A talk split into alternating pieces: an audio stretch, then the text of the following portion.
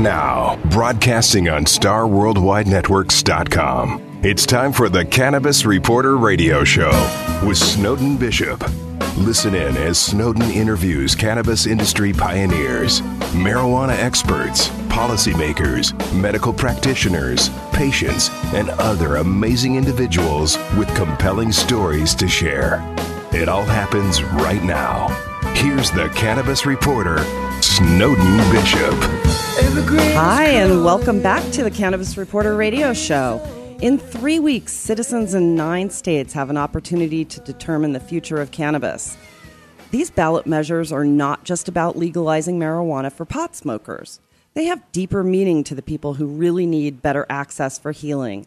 Legalization will not only improve access for patients whose medical conditions don't qualify under state medical marijuana programs, they will make medical cannabis more affordable, improve access for caregivers, allow for laboratory testing for purity, and help to remove barriers to care.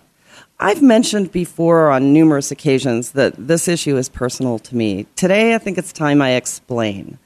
After a traumatic brain event and a four week coma, my father was diagnosed with neuropathic degenerative encephalopathy and multisystem atrophy. Basically, he was in a vegetative state with a feeding tube, had lost 27% of his body mass.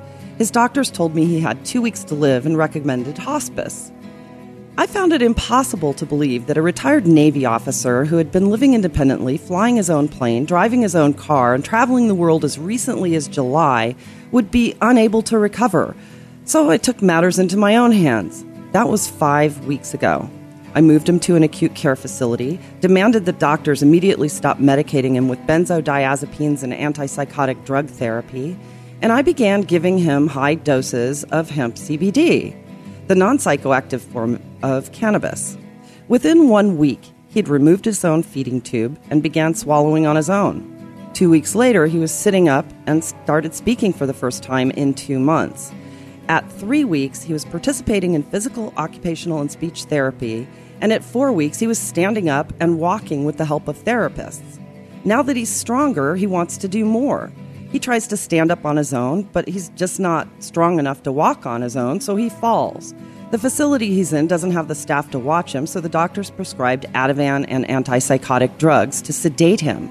Within 24 hours, all of the progress we had made had been erased. He's back to where he started five weeks ago, in a vegetative state. I've spoken with a lot of people who are dealing with aging parents in institutional settings. When they ask their doctors about cannabis treatment, they receive the same response that I did no. Often the people who need cannabis treatment the most, the elderly and the terminally ill, have the least access to it. And that's the subject of this show. I'm excited to introduce our guests, but first, Nate Nichols has an update to add some context. What do you have, Nate? Thanks, Snowden. CBS reports that Americans over 65 use a disproportionate amount of pharmaceuticals. Although seniors only account for 14% of the nation's population, they use more than 30% of all prescription drugs. New York Times reports that seniors are one of the fastest growing demographics of marijuana users. The National Survey on Drug Use and Health reported in 2011 that about 6% of adults between the ages of 50 and 59 use the drug. That number has doubled since 2002. Dr. William Troutt at Harvest of Tempe works to educate seniors about the benefits of marijuana. He has 10 points he tries to communicate to seniors. Marijuana is safer than many commonly prescribed medications. Marijuana is not physically addictive. Marijuana can reduce and possibly replace many prescription medications. There are many different types or strains of marijuana, some of which are available without the high. There are ways to use marijuana other than smoking it. Marijuana infused ointments can be effective in alleviating arthritis and neuropathy pain. Marijuana does not lower your IQ or cause brain damage. Marijuana can help increase your appetite, and also the stigma around medical marijuana use is fading. He goes on to point out that seniors are the fastest growing population of new medical marijuana users and says there is no reason for this other than that it is working for them. That really does put it into context, doesn't it? And I think that people are going to really enjoy hearing about this, especially if they have parents who are in institutions such as retirement homes or you know people who are sick who really could use cannabis. Mm-hmm. And I'm really excited to introduce our guest. Shall we get started? Yes. In the studio with me today is Tiana Zhang, owner of Sage Hospice and Palliative Care here in Scottsdale, Arizona, and also Sarah Corva, a cancer survivor who now educates patients about cannabis and helps them to navigate the medical establishment to get treatment. Thank you both for being here with me today. I'm really happy you're here. Thank you for having us. Thank you. Happy to be here. Also joining us from Pennsylvania is Sarah Bargas. She's a nurse who is a stage four cancer survivor. She opted to use cannabis for her own recovery. She's now the founder of Cannabis Heal Now, an online resource where patients can learn about treatment options. And thank you for joining us, Sarah. Thanks for having me today.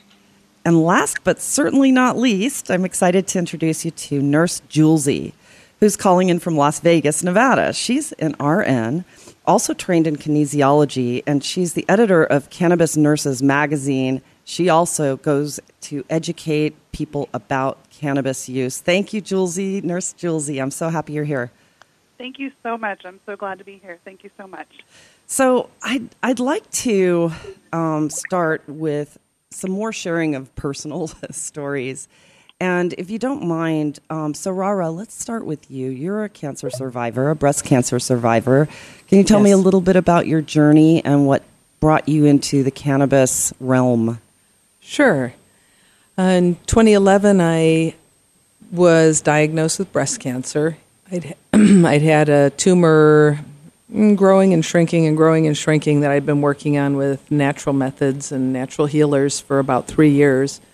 And between three and three and a half years, I had a very stressful time in my life, and I that's when I consider that I turned that tumor from a tumor into a cancerous mass mm. with the stress. So um, when I went to the oncologist, I got the diagnosis of the breast cancer, and I went to the oncologist and the um, surgeon, and the recommendations were chemotherapy in advance of uh, mastectomy. Oh, we'll do them both, they said, and radiation to follow that, and then if I made it through all that, then rebuilding and five years of tamoxifen. And I said, well, thank you for your opinion. I think I'm going to try this a different way and I managed to get through it in six months with no chemotherapy, no radiation, no mastectomies. With cannabis treatment? I used cannabis adjunctively oh. to the other things I was doing. At the time in 2011, the law had just been passed in Arizona, and we really actually did not have access to the quality medicines that we have now, and the concentrates especially which are the things that are most useful in dealing with cancer. So while I managed to get through it myself using cannabis adjunctively for stress relief and and all the other symptomatic relief and the spiritual development that I had to go through and the forgiveness work I had to do, all of which I used cannabis as a spiritual assist. I also and I also learned about it then in a medicinal fashion using the uh, the concentrated oils. But as I said, they weren't available at that time. But since that time, I've been educating people. I started Canna Heal Now, and that's a nonprofit. And I have a couple nurses that work with me, and we try to go out. If people need help, they can call, and we'll arrange to have meeting an appointment with them a private one on one consultation and help people to understand if cannabis is going to be something that will either assist them in getting through the symptoms of the chemo and the other things they choose, or if they want to just use cannabis as their method of treatment with other mm, the other things that go with it, the eating right and the exercise and all the other parts that right. it takes to make it work. Good for you. And Sarah Bargas, you have um, a similar story, I believe. Can you tell me a little bit about your journey? Sure. So I'm a two time cancer survivor. When I was 29 in 2009, I was diagnosed with a stage three rectal cancer. And I'm a registered nurse. I had a quick treatment plan in place um, that included chemotherapy, radiation, um, surgery, and then more chemotherapy in the health healthcare system that I was working at in Pittsburgh. I had three small children at the time. I was dealing with an alcoholic husband a lot of stress in my life, um, and at the time, that's that's what I thought was the right path to take. So, I spent a year, the next year of my life, undergoing treatments. I always say I lost that year. Um, there was a lot of time I didn't know where my children were at, and towards the end of that year, I had a very poor tolerance of chemotherapy, and I couldn't even move from the bed um, into the living room or get to the bathroom. My husband had to carry me from here to there, and I was just very, very sick. Um, but after the end of that year of treatment, I was declared to be in remission. Um, so I, I slowly gained my health back, and four years later, I was in mid Missouri, and just a routine PET scan showed a stage four a reoccurrence. Um, at the time, I was living in a very rural area. So I went to two big treatment centers. I went to MD Anderson and I went to a Cancer Treatment Centers of America. And both of them the, said the same thing that I had months to live. The location was tricky um, near my spine and where the aorta bifurcates into two and near the renal arteries. So nobody wanted to cut it out because my physician in Pittsburgh said, I, I, I could cut you, but I don't want to kill you.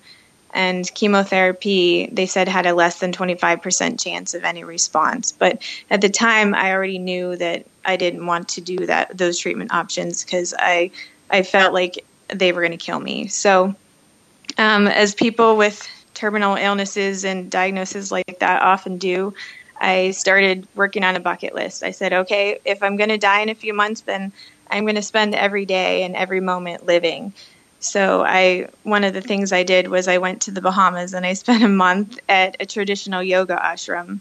Wow. And uh, yeah, it was it was yeah. pretty transformative. I met people from all over the world, but I um, I also met a guy from Portland who was a grower, and he's my story was out there. I was telling everybody about it, trying to process it, and he said, "Have you ever tried Rick Simpson oil, or have you ever thought about it?" And I said, "I don't even know what that is." And he said, It's marijuana extract oil. And I said, Oh my gosh, dude. I said, I've never smoked a joint in my life. um, I was raised in a strict religion. Like, I, I, I've never thought of that before. Um, so I went home and I started researching Rick Simpson oil and reading all of the stories about people who were using cannabis therapeutically. I started reaching out to um, some of the pioneers in the industry, and I thought, my gosh, what do I have to lose? So, um, actually, the, the man that I met in Portland sent me a sample of Rick Simpson oil to mid Missouri.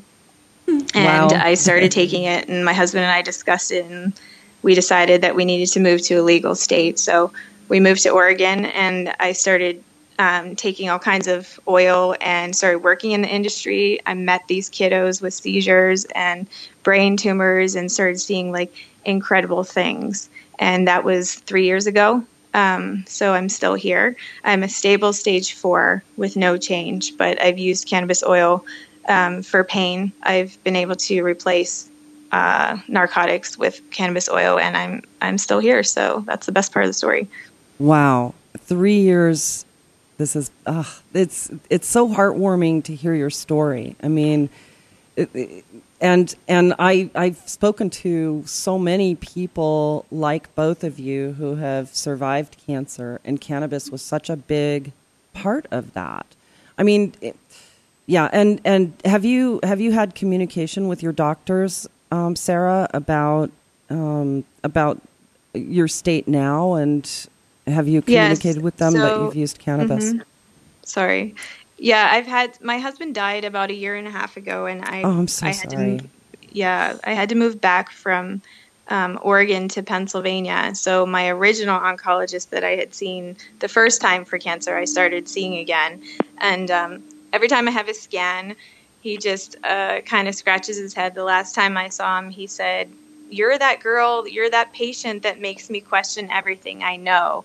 But he he yeah. won't admit that cannabis has anything to do with it. Although last time he patted me on the back and said, "This is the one that's going to have us all taking cannabis." um, so that's the extent wow. of it. Well, it's it certainly is inspirational. I haven't had the courage to go back to the Navy doctors yet and explain about why my father hasn't passed away. Um, you know, I just I I'm not sure that they're ready to hear it because they were adamant about not talking about it even. They didn't even want to discuss it with me.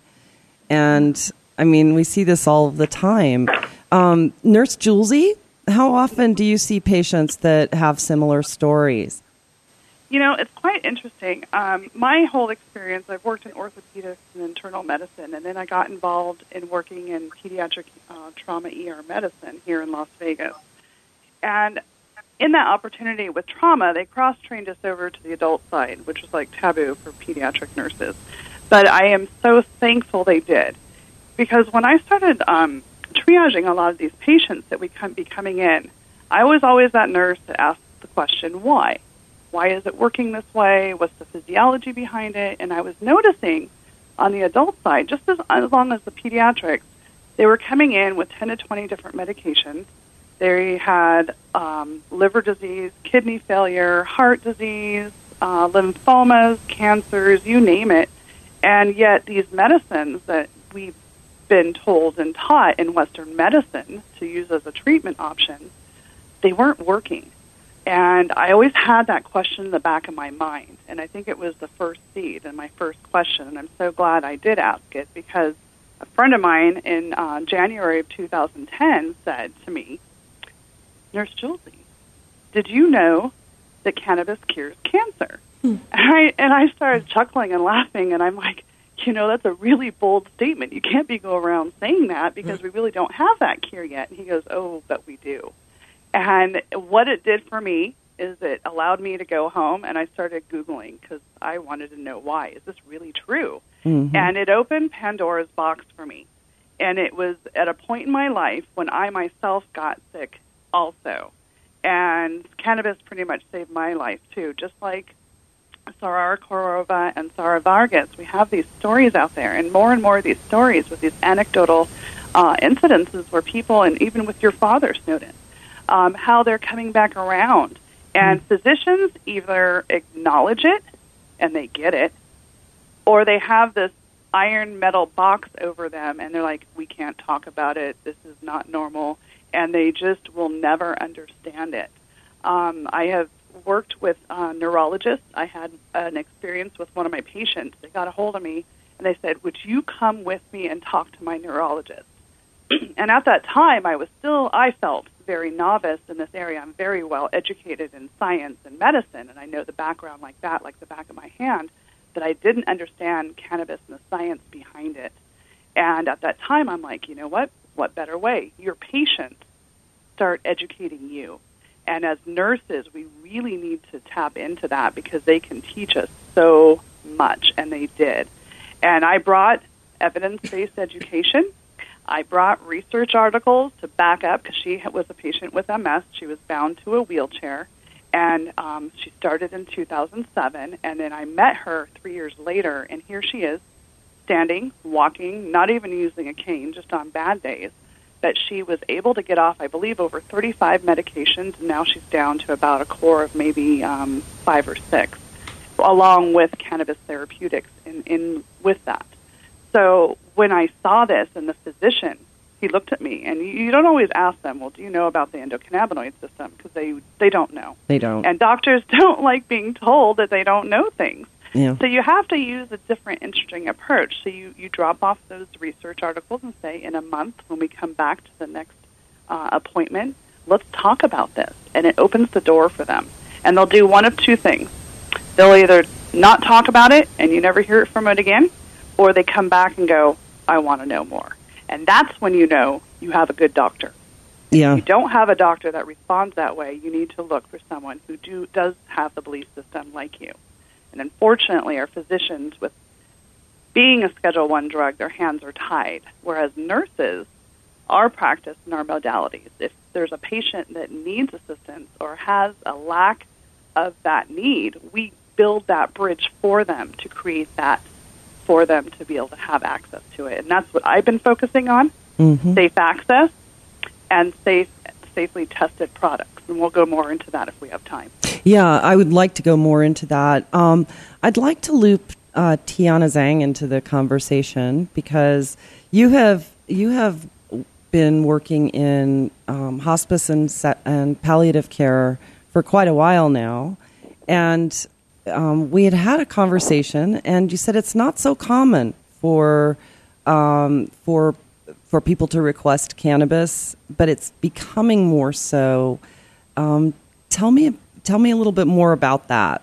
Sure, sure. So I've been in hospice and palliative care for over a decade. And three and a half years ago, a little longer now, I started SAGE. And I am the founder and creator of it. And I did that because I really wanted to assess and treat patients individually.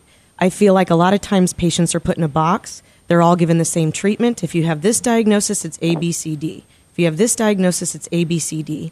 And I saw a lot of things in, in my particular demographic, in my hospice world, that were done very well. But I saw a lot of areas for improvement. So, one of the things that I love the most about having SAGE is to get to have the final say and authority on things that we'll explore. And what I find in corporate healthcare in general, and the more corporate you go, this it seems the harder it is, is they've got their parameters, they've got their policies and procedures, and really the individual's thoughts that are in that, the doctors, the nurses, their hands are just tied. Yeah. Um, they're not open to having discussions. It's just we don't do that. And so one of the things I've loved most about Sage has been being able to take each patient's own particular story, own particular family, own body, and really treat it as that, as an individual. So cannabis has come up for me and my patients um, a couple of times. And I remember the first case was about two and a half years ago. And this poor patient probably called, I don't even know, seven, eight, nine hospices before they got to us, which is a shame. They should have called us first anyway. But, um, you know, and, and one, once they told the hospice, not even they weren't even asking the hospice for it, but hey, by the way, I use this supplementally because it makes me feel better. They were just, nope, we're not getting involved. We don't touch it. And I thought, wow, what a shame. Um, what a shame. Now we are federally run. We are federally accredited. Um, you know, we have to follow all the federal rules. So I cannot write for cannabis. I cannot prescribe it. I cannot order it and be in charge of it. But can I work alongside it? You bet. You Yeah. bet I can. And I think that each person person should have that right to choose. Um, you know, in my own life, in my own patients, I've seen some wonderful benefits from people using cannabis appropriately. We talk about all the medications. Medications are wonderful. My daddy was a doctor. He always said, Don't be a hero, Tiana. Medications are invented for a reason when used appropriately. But that goes back to, again, not, you know, patients that fall in this category. They don't all need the same thing. Not everybody needs the morphine and Ativan and, you know, uh, everything. Now, they're great drugs. And when used properly, they're very effective. But why not bring something in that's natural, that helps people. And if it makes them feel better, again, I'm hospice, I'm palliative care, I'm quality of life. If you tell me that your only goal that day is to sit out and listen to the birds sing, my only job that day is to figure out how to make that happen. Doesn't matter what we have to do, right? And so if you say, good golly, Tiana, I put this oil on a cracker, and then I can in and, and take a little nibble, and then I can eat my dinner. Who would say no to that? Right. you know so um, you know you talk about sleep anxiety pain appetite um, loss this is something that i've seen personally help my patients in all of those areas. And we do have traditional medications that can help. And again they're effective. But who's to say that this isn't? And Right. if this is their choice and this is their course to go that way i proudly stand alongside it. Yeah, and how how often do you see um, institutions actually uh, try to medicate with sedatives or antipsychotics just to keep just because they don't have the staff resources to handle it? You know, unfortunately, in this day and age, I mean, healthcare is it's no secret. Healthcare is in crisis. I mean, there's there's too many people to serve. There's too little people to do it. Um, the money's not going around to the caregivers. Right. You know, it's not getting to the people who who need the staffing. So, unfortunately, and I work with many, many different facilities, um, and I'm proud to work with many different facilities. There's some, of course, that wouldn't come first on my list or second or third, but they're great. But in this day and age, okay, so when you're in a facility, anywhere in a skilled nursing facility, assisted living, residential group home, they're not allowed to have restraints. So they're not allowed to have um, rails on the beds. They're not allowed to uh, have their bed against the wall so that somebody doesn't get up. So a lot of times it's very common that medications are used to restrain a patient. It's it's That's exactly what was happening. restraint. yeah, yeah, and and it- and again, there's that bel- there's that delicate line between how you do that because you know, for me, and I go in and I assess patients too. I, I just had a patient the other day. Good golly, bless her sweet heart. I mean, She was so um, just rocking, rocking, rocking, rocking, rocking. Um, Alzheimer's with aggressive behaviors. She had bitten people. She had scratched people. She even choked a caregiver. And this poor little thing was no more than 94 pounds, but boy, she was going to hurt somebody or herself. Um, you know, in that situation, I've got to medicate. I've got to do something to protect her. I've got to do something to protect her primarily and then to protect her caregivers. If there were ways that practitioners and providers, healthcare professionals like myself, could learn more and could be able to incorporate other ways, I would be open to that. Because really, I got to tell you, all I want to do is get that patient comfortable. And I'll tell you more than the physical part of it. All I kept thinking of is what is going on in her head mm-hmm. that she's moving like that. How scared is she? Right. She's got to be absolutely terrified. And it's not an unusual case that I'm talking about. This is not a whoa, once in a lifetime thing that I see. It's very common. I mean, this is right. what happens. And as we live longer, Alzheimer's and dementia is just more and more common. Mm-hmm. You know, I mean, one in three over 65's got some form of uh, dementia. One, you know, one in two over 75's got some form, whether it's, you know, advanced progressive or not. So as we live longer, as we age more, and as we, you know, this is not the days of the grandparents and kids and everybody lives in the same house. I mean, we're all working people. People aren't able to take care of their parents and grandparents and loved ones in their homes anymore. So we've got to rely on these institutions right. to do it. So, um, Nurse Julesy or or Nurse Sarah, um, how often have you seen cannabis replace some of these sedatives like Ativan or even Haldol for people with dementia? Well, I'll go ahead and speak up. Sarah, are you still there with us, Sarah Vargas? Yeah, I'm. I'm still here.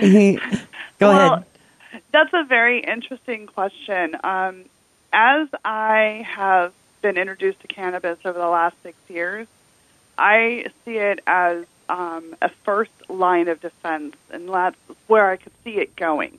We're not there yet. Uh, as Tiana was saying, we have so many roadblocks coming up right now uh, with our institutions, and it being a Schedule One drug. When I first came into cannabis, you know, I always look for solutions. I'm like, oh, well, this is easy. All you have to do is reschedule it to from a Schedule One down to a two. We can do more research, or even to an herb. And everyone's all, Jules, that's a brilliant idea, but here's the thing with prohibition and I and I didn't even understand that. And there's a huge modality behind it. And even though we had the reefer madness of the 1930s, there still is that stigma and a reefer madness of today's society. And it's built off of fear. So how do we get around that? Is we take that fear and we educate, like all of us do. All the, Sarah Corva, Vargas, and uh, thing. We all we all educate our patients and our institutions, but we have to get the laws changed before we can actually really do some um, help with that. And that's where this um, adult use and recreational laws that are coming up across all the states are so vital. Um, in hospice and palliative care, how easy it is for, for families when their uh, loved one is coming up with an episode, you can send someone to that, that adult use facility pick up the medicine, and within an hour, you can already be treating those patients with cannabis therapeutics. How wonderful is that? And it's yeah. not even with a subscription, with a prescription. Um, and I see it as an everyday over-the-counter med that we eventually will have, just like aspirin or ibuprofen. We can go and pick it up over the counter and bring it home to our family members, and that's where I would love to see it move forward into. Yeah, it's it's interesting that you say you'd like to see it as a first line of defense, though. Um, you know, to replace some of the the hard pharmaceuticals that really should be a last option, I would think. You know, with um, you know the Haldol and the Ativan for my father, for example. You know, it seems like all the progress that had been made just went out the window. And had had I had the ability to um, find a, a better strain or or um, something that did have THC in it to give to him to see if that took away some of the fear, anxiety, and all of those things that caused him to want to get up and you know walk out when he really wasn't strong enough to do that on his own and he's hurting himself, etc. I mean, it seems like it's a no-brainer, honestly. Right. Well, and let me just say this too. This is Nurse Julesy talking again. Um, as a first line of defense, um, some of the routes of administration, a lot of our elderly do not even understand that you don't just have to smoke it or vaporize it.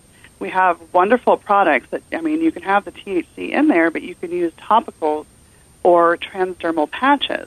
So our seniors that um, can't remember to take their meds on time or and want a safe, uh, low microdosing to start out, that's an excellent way to introduce them to cannabis and, and the options that we have out there. There's also patches and tinctures and many other Correct. ways that seniors can take in cannabis medicine. It's just a matter of learning how to use it and having, hopefully, having somebody around to help guide you through the learning curve. Yeah.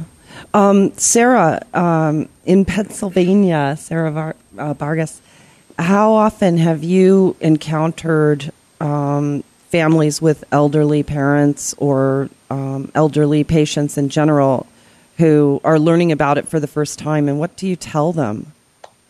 So we legalized this past April, and we're currently working on implementation. Unfortunately, we won't have access. They're anticipating until 2018. But I, I have had a lot of elderly patients reach out to me. I have people email me and call me all the time, and um, I go meet with cancer patients, and I've worked with pain patients. Um, they just they have a lot of questions, and they're excited to be able to learn about it, but unfortunately, we we will not have access for quite some time. So just at this point, it's an educational process. Wow. So um, I, I, I understand that it was medical only that was legalized in Pennsylvania. Is that correct? Yeah, we have 17 qualifying conditions here, um, and just a medical program so far. Is cancer actually on it? Cancer is on it, so I'll be good once I can get a card here. Um, yes, uh, the the main qualifying conditions are pretty specific. We do have one um, catch-all kind of. It's chronic pain that is uh, chronic and intractable pain that is unrelieved by um, prescription medication. So, according to the way that the law is written, they have to go through, you know, the the narcotics and things first, and that has to be documented before they can try cannabis, which is unfortunate. But for many of these patients, they have already explored the pharmaceutical meds. Like myself, I was on dilaudid and morphine um, around the clock at one point, and fortunately, I was in Vancouver at the time. Um, and I was able to replace all of those. I, I was snowed all the time. I, I remember like sitting on the floor and rocking and crying in pain and saying my mom had to move in with me. And I like again, I didn't know where my kids were. I had to have her take care of me. And I remember saying, "Oh my gosh, I feel like I feel like a drug addict, and I'm I don't want this. I want to be present in my life." And one day I was in the ER chatting with the doc that had seen me several times, and he said, "Well, are you using your cannabis?" And I said, "Well, no, I'm, I'm afraid." At this point, I hadn't explored it or learned about it um, for as you know, first line for pain relief. And he said, "Well, use it." And that's when I started to research about how opiates and cannabis can work synergistically, and how cannabis can increase the effect of the the opiates and then you can back off of the opiates and over a matter of two weeks i was completely off of morphine and dilaudid and using cbd high cbd uh, co2 extracted oil only for pain and again present in my life what a relief that was Wow, and that wasn't even THC at all. That's that's pretty amazing, isn't it? right Wow, wow. So um, we have a lot to do to educate people who are not in states that have legalized uh, medical use yet, and it, I'm very excited about this election, and I'm I'm just praying that people really understand the value of legalizing it, even in the states where medical programs are in place. And I, I think that only having a handful of qualifying conditions is probably one of the biggest reasons because this opens the door for other people to explore, but also, you know, the stigma attached to it. Um, Tiana, how often have you um, encountered the stigma? I mean, it, Every time. yeah. Every time I get that. I actually just was consulting with a patient about two to three weeks ago in the hospital, end stage cancer, uh, tubes everywhere, uh, but very present. She was very present in her mind, and she'd made the decision she was done and she wanted to go home.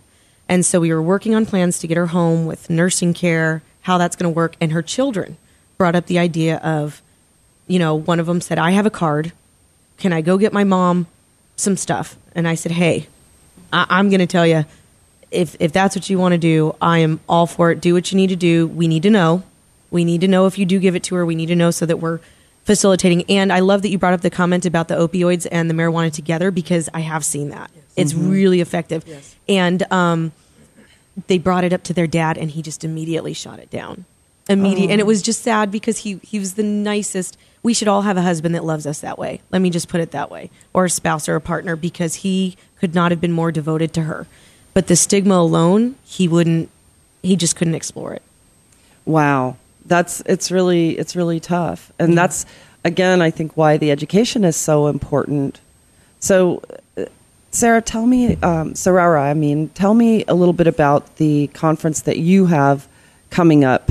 It's an educational conference for medical practitioners, correct? Yes, that's for um, continuing medical education credit. Yes, so that it will be accredited in that way. Yes. Tell me a little bit about it. So we've got three. It's in um, Denver from November 14th to 16th. We've got three full days scheduled with the foremost researchers and doctors and practitioners in the world coming to Colorado to talk to doctors and nurses, and also a separate section for bud tenders, so the people that are actually on the street with the peop- with the patients. So the education's for the doctors, the nurses, other practitioners, and bud tenders. And we've got people coming in from Israel, from that have been doing practicing with cannabis for ten years in a clinical Yeah. setting, and they're coming to talk with their research. We got Dr. Guillermo Velasco coming from Spain. Um, he's going to be talking about cancer research. Uh, we have Dr. Donald Abrams, who's the foremost cannabis cancer doctor in the country, maybe in the world. Um, we've got a pharmacist from Illinois, Joe Friedman. He's a dispensary owner and a pharmacist. So he's coming with a very unique perspective. So it's really an amazing program. I could go on and on about the different talent that's speaking, but suffice it to say that if you really want to learn about cannabis medicine, this is where the professionals are learning and teaching. Yeah, and, and and is it valuable for people who are not medical practitioners to actually come and listen? Absolutely, and the price is less because there's no, if they don't have to pay for the CMEs, they come in as general admission. Fascinating information. They will learn fascinating things. And there's an expo, so there's going to be booths and, you know, there's products people can learn about. And um, my product will probably be coming out at that time also. I have a new product which helps people to um, deal with too much THC if they're just learning how to use cannabis medicine. It en- enhances the body's natural ability to counteract the effects of cannabis. Right. So right. it's, uh, but that'll be coming out in November probably also, and that'll help people. And I Yeah. just have to say, I've been peeking at your brochure while you were looking at it. And as a healthcare provider, as a hospice company, I saw MDs and PhDs on there. And I think that's really important to say um, because as we talk to different physicians, um, I love natural medicine. I've always practiced natural medicine. But if you if we're going to go to the big dogs, if we're going to go to the MDs and those kind of people, we've got to go MD to MD for a while. And Right, this is that's all right. MDs on here. It's very impressive. Yeah. And I that is so important. I think peer to peer education. We had an interview, when was that last week with Dr. Donner, who has a, a similar conference in April that he's doing for CME credit. Awesome. And you know, he was he was saying the same thing that it's so important for peers to educate peers about this. Absolutely, and he was talking about a lot of conversations he's had within the hospital too, even about educating other doctors and hmm. just about their unawareness, even as several people have talked about today, about even the existence of the endocannabinoid system and what it really does. So, Yeah, yeah. Nurse Julesy, that's something that you're trying to educate people about too, aren't you? Well, it's it is, and when I had gotten into this, and I started going to a lot of the conferences. Uh, my first one was Patients Out of Time, American Cannabis Nurses Association, which is a organization for nurses. So if you are interested, you can go in and um, work with them at a legislative level. Level, because we're really trying to make cannabis nursing is not actually even a specialty of nursing at this time. Um, so they're focusing on that. However, I was recognizing when I go to these places and these conferences, all these nurses across the country doing such phenomenal work in their communities. Um, so I came home, and uh, one of my uh, coworker or my colleagues said, "Hey, Jules, how about Cannabis Nurses Magazine? Let's use this as a platform. You talked about the education and the research. Let's put it in an easy to read format for people to learn, or for nurses to learn from. And that's what we did. We started it a year ago. You can go on to www.cannabisnursesmagazine.com, and all our issues are available for free online. And we wanted to go green, but what was happening is these nurses and patients were getting a hold of these magazines going, I want to give this to my doctor. How do I get a copy to him? So patients literally are going online and subscribing their doctors up to this magazine, and um, actually, it's an educational tool. They read it. It's in the office for their patients, and um, it's starting and stimulating conversation, and that's what we want is that conversation to be started. Because when I first came into this, I was I'm one of those nurses. I find something out, I have to tell the world. Okay, you Yeah. can't keep me quiet and I, I did not fit at that time because I opened Pandora's box. I could, didn't fit into their model anymore. I wasn't like that perfect square anymore. I was like goo going everywhere, telling everyone, and they're like, "You can't do that here." and at, and I'm like, "Well, then I don't belong here anymore." And at that time, I got sick, so I really had to heal myself too. Um, I have degenerative disc disease. I had uh, MRSA that they gave me from a staph infection in my right iliacus muscle. I almost died from. Um, and my kids too. I remember my kids, Sarah and I. So at heart, sitting on my hospital bed, and my SED rate's up to 123. I'm on six different um, um, antibiotics, and I was literally dying in the hospital. My son, my five-year-old son, comes up to me, "Hey, mommy, are are, are you going to die?" And at that time, you know, I was like, "No, son, I'm not. I'm going to be here to help raise you." And I didn't even have cannabis in my life at that time just like you, Sarah Vargas, we had to go through that Western med bullshit. Excuse my language, but we had to go through that Western medicine rig 'em and roll uh, just to try and save ourselves. And because we were younger and healthier, our immune systems were able to keep up with those poisons in our bodies.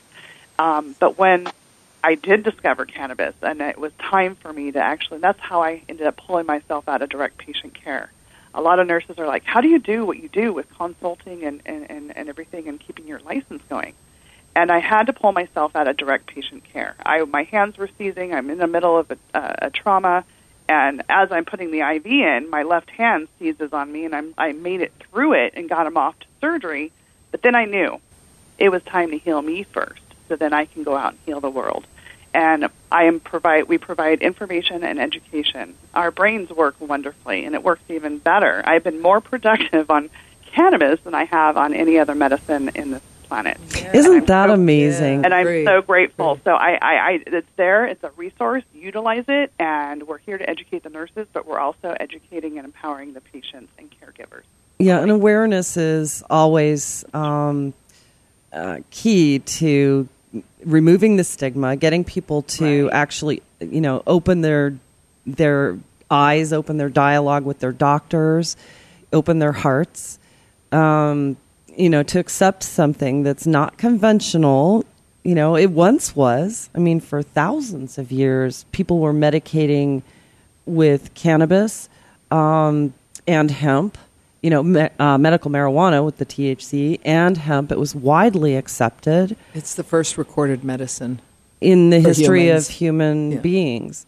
And it's also um, one of the most widely used industrial substances, you know, for years and years and years. Hemp fibers, Hemp yeah. fibers, yeah. And in fact, when was that? Nate, you might know. Um, I think that they just found an ancient Chinese artifact in which they pulled out a fibrous material. It was a textile of some sort, and it was actually hemp fibers. And I think it was what four thousand years old, something like that. I can't remember exactly, but definitely in that era. Yeah, but in in recorded human history, hemp is probably the oldest known industrial um, substance. You first Bible was printed in it. You know, the the Declaration of Independence was drafted on it. Um, people don't realize that it is so much uh, part of our history in general that you know, and and what an amazingly successful horrible propaganda campaign reefer madness was in 1937 because it's it's created this generational memory of something that's an evil substance. And you know, honestly, when you look at it, and and when I look at all of you who are here who have gone through some kind of health trauma, and you've found healing and found new life with cannabis, it breaks my heart that we we can't get the information out fast enough. And you know, like oh, I said, but we are now. we are now, yeah. And it's it's just so important for people to start talking about it openly. It's no longer the elephant in the room that you have to kind of step around. It's really out there. And it's, you know, our job as media people, right, Nate, to get the word out. Absolutely. So anyway, but I I find the the stories that I'm hearing so incredibly inspiring, and you know I I um, really look forward to this election. And what are you what are you all doing? Let's start with you, Sarah Vargas. Um, I know you're in Pennsylvania, but are you actively um, going after people who are skeptical right now to try to educate them? How do you handle that?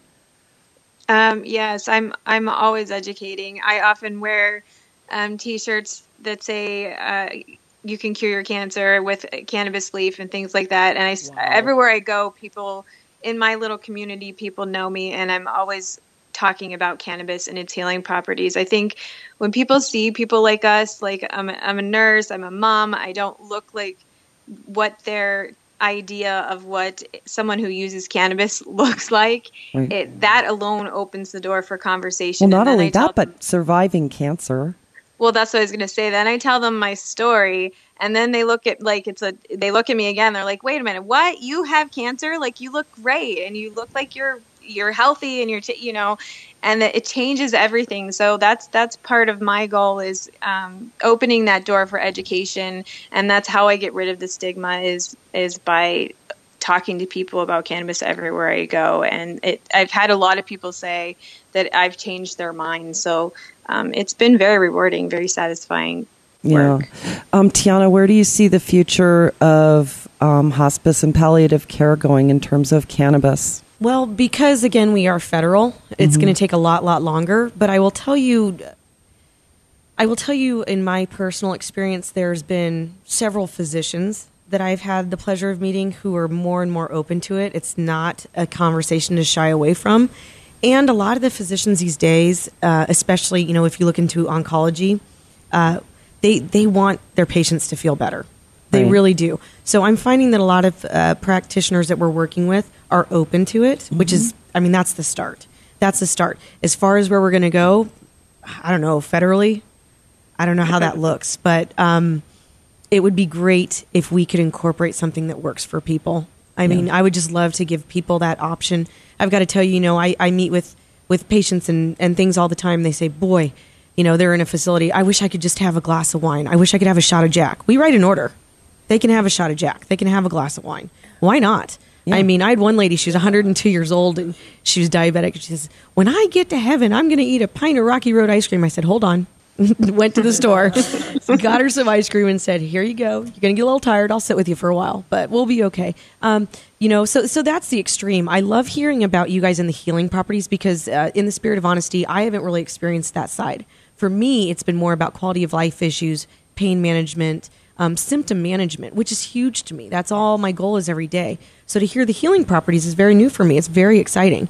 But for me, on my experience, as far as the symptom management, I love it. I love it. If we can find something, if we can incorporate cannabis and it helps people manage their symptoms better in, in a way that's their choice, that accommodates their lifestyle, mm-hmm. that's amazing. That's cool. And do you feel the um, passage of, in Arizona here anyway, Prop 205 and other legalization measures around the country do you think that's really going to help you in in um, opening more doors for patients to request cannabis treatment? Sure. I mean, I think that the stigma of legality is a huge part. Mm-hmm. I mean, there's a lot of people, myself included, none of us want to do anything that's in- illegal. Right. Um, so we all have those boundaries, right? I mean, we've all jaywalked.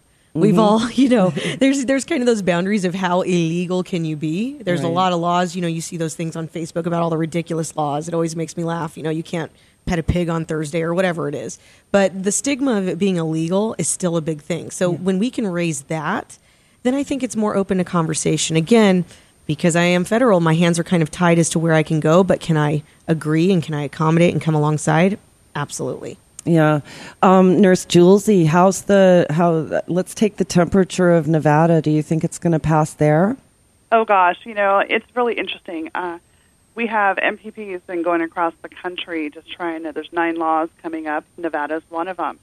And I had the privilege of going on the Nevada delegation to over to Colorado to kind of see what they were doing over there. They didn't like me. The delegates didn't like me being with them, but I just bulldogged my way in because as nurses, we need to be a part of that and kind of understand what really is going on. Now, if we see the trend, Washington State and Colorado went recreational at the same time. Both of them have their medical programs, and some of them have um, the testing set up where in Colorado, for a bit there, they only had the recreational tested and not the medical part. So then they finally got that caught up.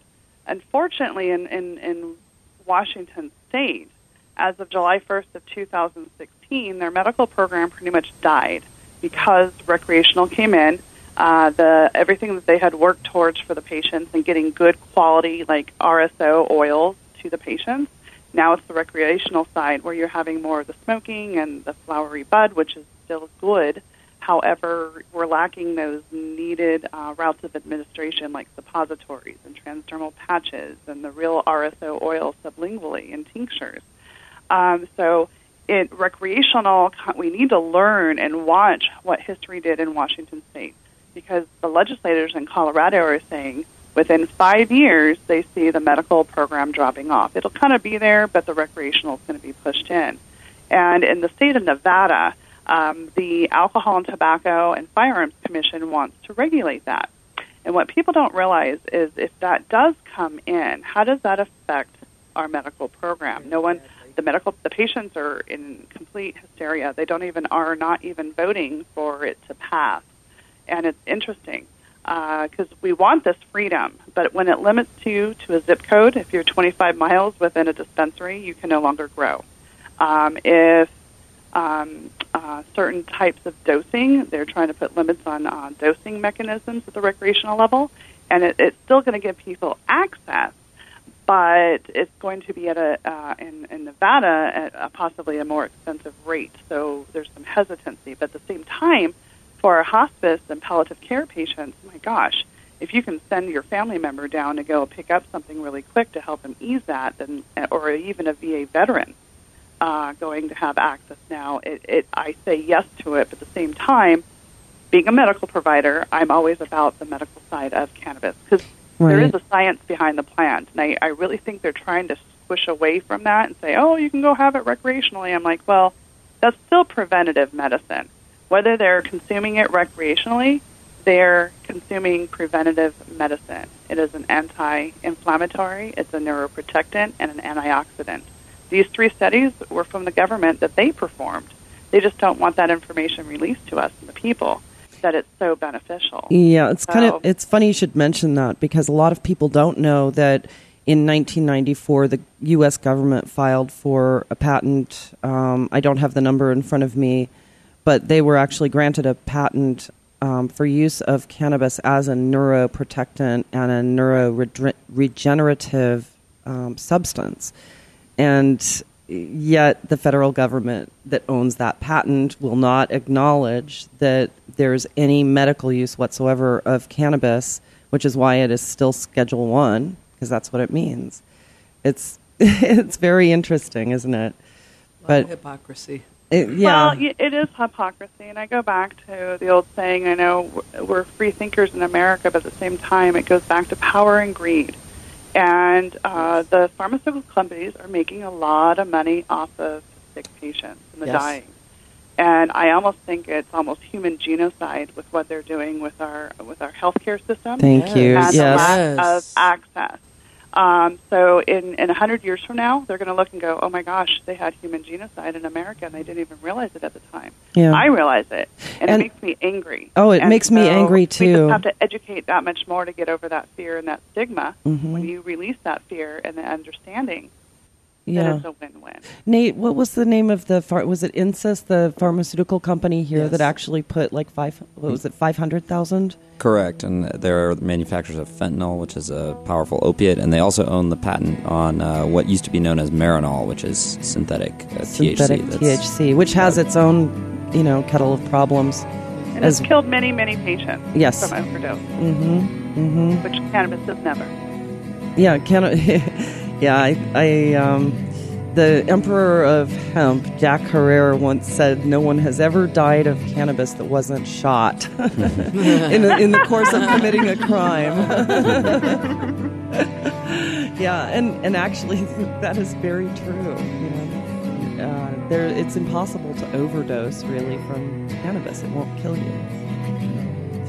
Anyway, well, I am um, so grateful to all of you for um, coming in and, and sharing your stories. I I plan to put information about each and every one of you on our website, so it'll be up when we put the episode on our website at um, thecannabisreporter.com. Click on broadcasts and look for today's episode, and and you'll be able to read about what each and every one of our guests today are doing. So.